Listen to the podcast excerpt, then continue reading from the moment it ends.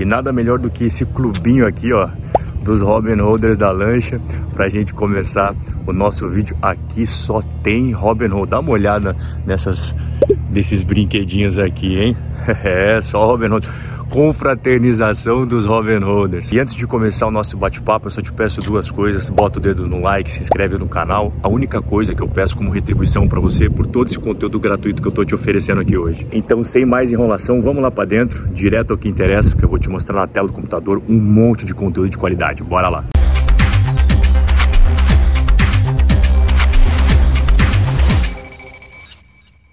Se você está me conhecendo pela primeira vez, seja muito bem-vindo. Eu sou Rob Corrêa, analista CNPI, investidor profissional, autor do livro Guia do Investidor de Sucesso Longo Prazo. Para o pessoal que gosta de ler, eu sempre deixo ele aqui embaixo na descrição. Estou na Bolsa Brasileira desde 2013 e na Bolsa Americana desde 2014.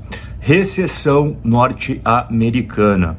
Aqui tá todo mundo falando sobre isso. Claro que tá chegando também bastante coisa no Brasil, não tão forte quanto aqui, né? Porque o americano acha que o mundo gira em torno do umbigo dele, mas tem chegado bastante coisa no Brasil também. Ó, o Deutsche Bank, que é um banco alemão, é o primeiro grande banco a prever recessão nos Estados Unidos.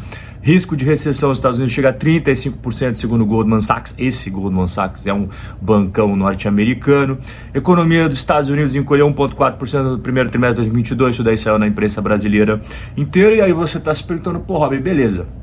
Isso daí é Estados Unidos tal, bacana, mas eu sou brasileiro, brother que, que eu tenho a ver com os Estados Unidos? Não, não é que eu quero mal os caras, não, mas porra, os caras têm a vida deles aí e a minha vida aqui no Brasil. Cara, é, não é bem assim, não é bem assim, tá? Por quê?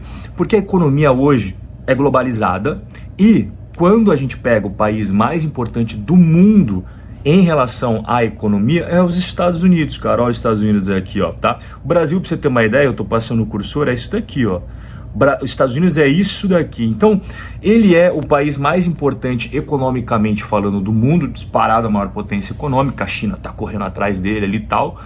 E não apenas isso, como a bolsa de valores americana, dá uma olhada na importância dela. Aqui, ó, esse azulzão aqui que eu estou mostrando para você é a bolsa americana, tá? Em relação a todas as bolsas do mundo. Aí tem lá o Japão, cara, o segundo lugar é meio que irrisório perto dos Estados Unidos, né? Tem China, Reino Unido, é uma porrada de países. Infelizmente, a Bolsa Brasileira nem aparece nesse gráfico aí. Então, apesar, apesar de você ser brasileiro, tudo isso daqui repercute não só nos Estados Unidos, como no mundo inteiro. Tem até uma regra de ouro dos Robin Holders aqui, ó. Deu problema no Brasil, o tio Sam não sente nada. O americano segue a vida dele e não interfere em nada. Agora, ao contrário, quando dá problema nos Estados Unidos, o Brasil sente e sente muito, porque o país é um país emergente. Estados Unidos dá uma balançada, os países emergentes dá um um terremoto, tá? É assim que costuma acontecer ao longo da história. Primeira coisa importante para a gente entender esse cenário americano que está rolando por aqui, até a galera está muito preocupada, é a inflação americana. A inflação americana está em 8,5% ao ano. Você vê que deu uma explosão de inflação aqui nos últimos meses. Para o brasileiro, ele bate o olho e fala: pô, 8,5% eu já estou acostumado, eu sou brasileiro, estou calejado disso. É verdade, eu concordo com você, para brasileiro isso aí não assusta, 8,5% a vida segue a mesma. Mas aqui nos Estados Unidos, cara, os caras não estão acostumados com uma inflação tão alta. Isso assusta eles. Realmente, muita coisa aqui subiu o preço. Combustível subiu bastante o preço aqui, o mercado, os aluguéis das casas. Ó, tem cidade que está absurdamente caro. É impossível de viver aqui em Los Angeles, por exemplo. Tá um absurdo as coisas, os melhores bairros para você morar, irmão, é um absurdo. Taxa de juros nos Estados Unidos historicamente baixa, né? Desde a grande crise lá de 2008, a gente teve taxa de juros bem baixinha, aí eles começaram a subir aqui e de repente, buf, veio o C19 e tiveram que jogar as taxas lá para baixo. Só que eles voltaram a subir essas taxas, tá? Até eu vou colocar aqui as instituições financeiras aqui dos Estados Unidos, uma da Alemanha, o, o Deutsche Bank é bem famoso no mundo inteiro, mas eu peguei as instituições americanas também, o que, que eles estão prevendo de taxa de juros? O Deutsche é o mais pessimista, ele está prevendo que a taxa de juros dos Estados Unidos, que estava ali em 0%, vai agora subir para 5, 6% até 2023, aí o Citi 3,5 a 3,75, Goldman 3 a 3,25 e o Morgan Stanley 3, tá? Com exceção do Deutsche Bank, que é, o pessoal tá bem pessimista aí, os outros ficam naquela faixa ali que eu mostrei para você, mas assim, inegavelmente todos eles acreditam que não vai ter só uma, uma subidinha de juros, vai ser um pou, pou, pou, pou, pou, pou, pou, várias subidas na taxa de juros. Isso impacta diretamente na economia dos Estados Unidos, por quê? Começando com os valores, é, com o financiamento imobiliário. Pô, as pessoas assim como no Brasil, cara, são poucas pessoas que têm cash para chegar assim, ó, pô, vou comprar esse imóvel aí, tá? Não é bem assim que funciona aqui. A galera faz financiamento. E aí tem taxa de financiamento com juros flexíveis, taxa de financiamento com juro travado. Esse gráfico aqui é o juro travado de 30 anos. É muito comum a galera utilizar esse financiamento imobiliário aqui. Olha a taxa de juros, cara, como vem subindo desde 2022 no comecinho, ó. Vem subindo, vem subindo, vem subindo e não para de subir essa taxa de juros de financiamento imobiliário. E qual que é o impacto disso na economia real? Cara, fica mais caro para as pessoas financiarem os novos imóveis. Menos compras das pessoas significa o quê? Preços menores, a velha questão da demanda e da oferta, né? E menos novas construções, menos empregos na construção civil, e a construção civil emprega muita gente, não é só no Brasil não, aqui na terra do Tio Sam também a construção civil é muito importante, então encarecimento das taxas de financiamento imobiliário repercute diretamente nesse ponto sensível da economia americana, que é o mercado de construção civil. E o mercado imobiliário americano é muito importante para a economia americana. Outra coisa, os investimentos. Dá uma olhada na taxa de juros do Tesouro Americano dos últimos 10 anos. Tem vários títulos do Tesouro aqui, é de seis meses, é de um ano tal. Mas um dos mais utilizados como balizadores do mercado é Treasury de 10 anos. E olha o que vem acontecendo com o rendimento do Treasury de 10 anos. Também ó, vem subindo, vem subindo, vem subindo. O Tesouro Direto americano vem pagando cada vez mais. E o que, que isso tem impacto na vida real? Os empresários, os empreendedores, eles começam a repensar o reinvestimento no negócio. Fala, pô, vou reinvestir no meu negócio, quanto que eu vou ganhar de, de rentabilidade esperada? Beleza, mas aqui tem risco.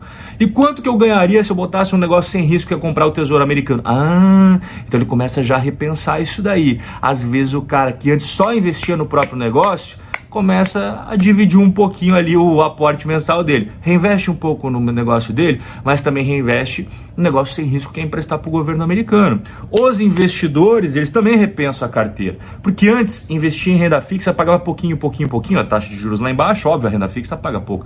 Aí agora começa a subir, o cara fala: Meu, eu acho que eu vou começar a vender um pouquinho de ações, vou começar a vender um pouquinho de fundos imobiliários e vou botar ali uma, uma graninha em renda fixa, entendeu? Então começa começa a canalizar os recursos saindo da renda variável e indo para a renda fixa.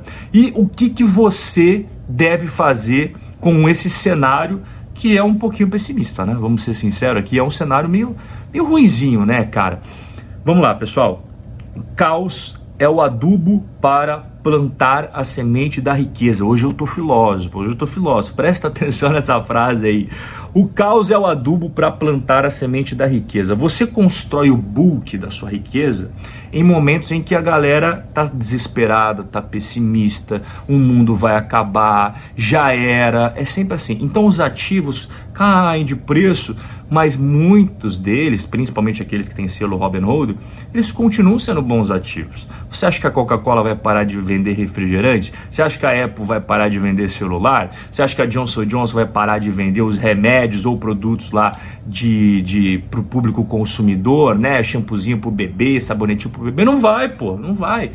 Só que a galera não, não tem esse, esse feeling que nós temos aqui, não tem esse pensamento que nós temos. O pessoal fica desesperado, entendeu? Qualquer notícia ruim, uh, solta a franga já e pronto, vende tudo desesperado. Não é isso que o Robin Holder faz. O que, que o Robin Holder faz para começo de conversa? Ele tem diversificação internacional. Ele tem uma parte da carteira dele no Brasilzão e uma parte da carteira dele no exterior. Então, se acontecer taxa de juros subindo, como vai acontecer, o dólar tende a se fortalecer porque todo mundo começa a jogar dinheiro para cá, para os Estados Unidos. Quando o dinheiro entra aqui, o dólar se fortalece contra o real, contra o peso mexicano, contra as moedas dos países emergentes. Então você vai ter uma parte em dólar, você vai ter uma parte em real. Ah, a bolsa americana está caindo. Beleza, tá bom, você tem uma parte no Brasil. Você entendeu? Dá sempre aquela balanceada, diversificação internacional. Segunda coisa, cara, defesa, meio-campo, ataque. O que, que significa isso?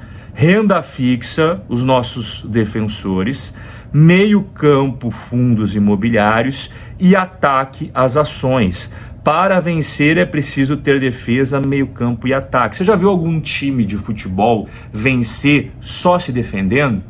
No máximo ele empata, que gol ele não faz. Você já viu um time ganhar campeonato só com ataque? Não, pô, ele pode fazer quatro gols, mas toma cinco. Então é você ter o balanceamento exatamente como nós fazemos na carteira dos Robin Holders. Nós temos ações, nós temos renda fixa, nós temos fundos imobiliários, a gente sempre vai balanceando e não menos importante, executando aportes mensais para rebalancear a carteira. Então, digamos que está tendo um derretimento na Bolsa Americana, ah, meu Deus, o mundo vai acabar, e as ações que nós projetamos ali, é, se seja 45%, agora caiu para 40% na nossa carteira aqui. O que, que você vai fazer naquele mês? Comprar ações. Digamos que você estabeleceu na sua carteira lá que renda fixa é 40% e hoje está 35%. Que, você vai comprar naquele mês? Renda fixa todo mês aportando, rebalanceando, e aí que mora o segredo do sucesso. Enquanto todo mundo está desesperado, vendendo, você está sempre rebalanceando, executando a estratégia, comprando ativos de valor e fazendo o que a maioria não faz, que é seguir o plano nos momentos em que é mais importante seguir o plano. E para você entender um pouco mais de toda a estratégia completa de uma carteira sólida, robusta, diversificada, com estratégia em crescimento patrimonial e também renda passiva, você está convidado, está intimado para participar do Hackeando Wall Street, esse evento que vai ser gratuito, digital para você. Basta você colocar aqui, ó, seu nome, seu e-mail e botar o teu dedão no botão verde. É o primeiro link na descrição, vai abrir essa tela que eu acabei de mostrar para você.